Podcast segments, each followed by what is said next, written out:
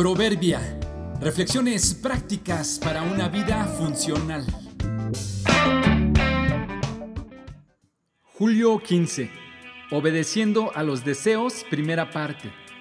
No es sano hacer todo lo que quieres. Pasábamos afuera de un mercado popular repleto de puestos de comida, de todo tipo de verduras, abarrotes y toda clase de carnes, ropa, zapatos. Todo lo que se ocupa para las necesidades básicas de una casa se vende ahí. Dentro del mercado hay cientos de puestos bien establecidos y organizados, pero afuera, sobre la banqueta y en el arroyo vehicular, hay otro tanto de puestos ambulantes y autos que se ubican inapropiadamente para hacer la función de puesto. Justo ese día y a esa hora de la mañana, había un operativo con un gran equipo de policías y supervisores que con reglamento en mano instaban a los vendedores de los puestos ambulantes que estaban debajo de la banqueta a que se subieran a la misma para evitar accidentes. Los supervisores hablaban con cada uno de ellos y no se fueron hasta asegurarse que no había ni uno solo en la calle, sobre la vía para los autos.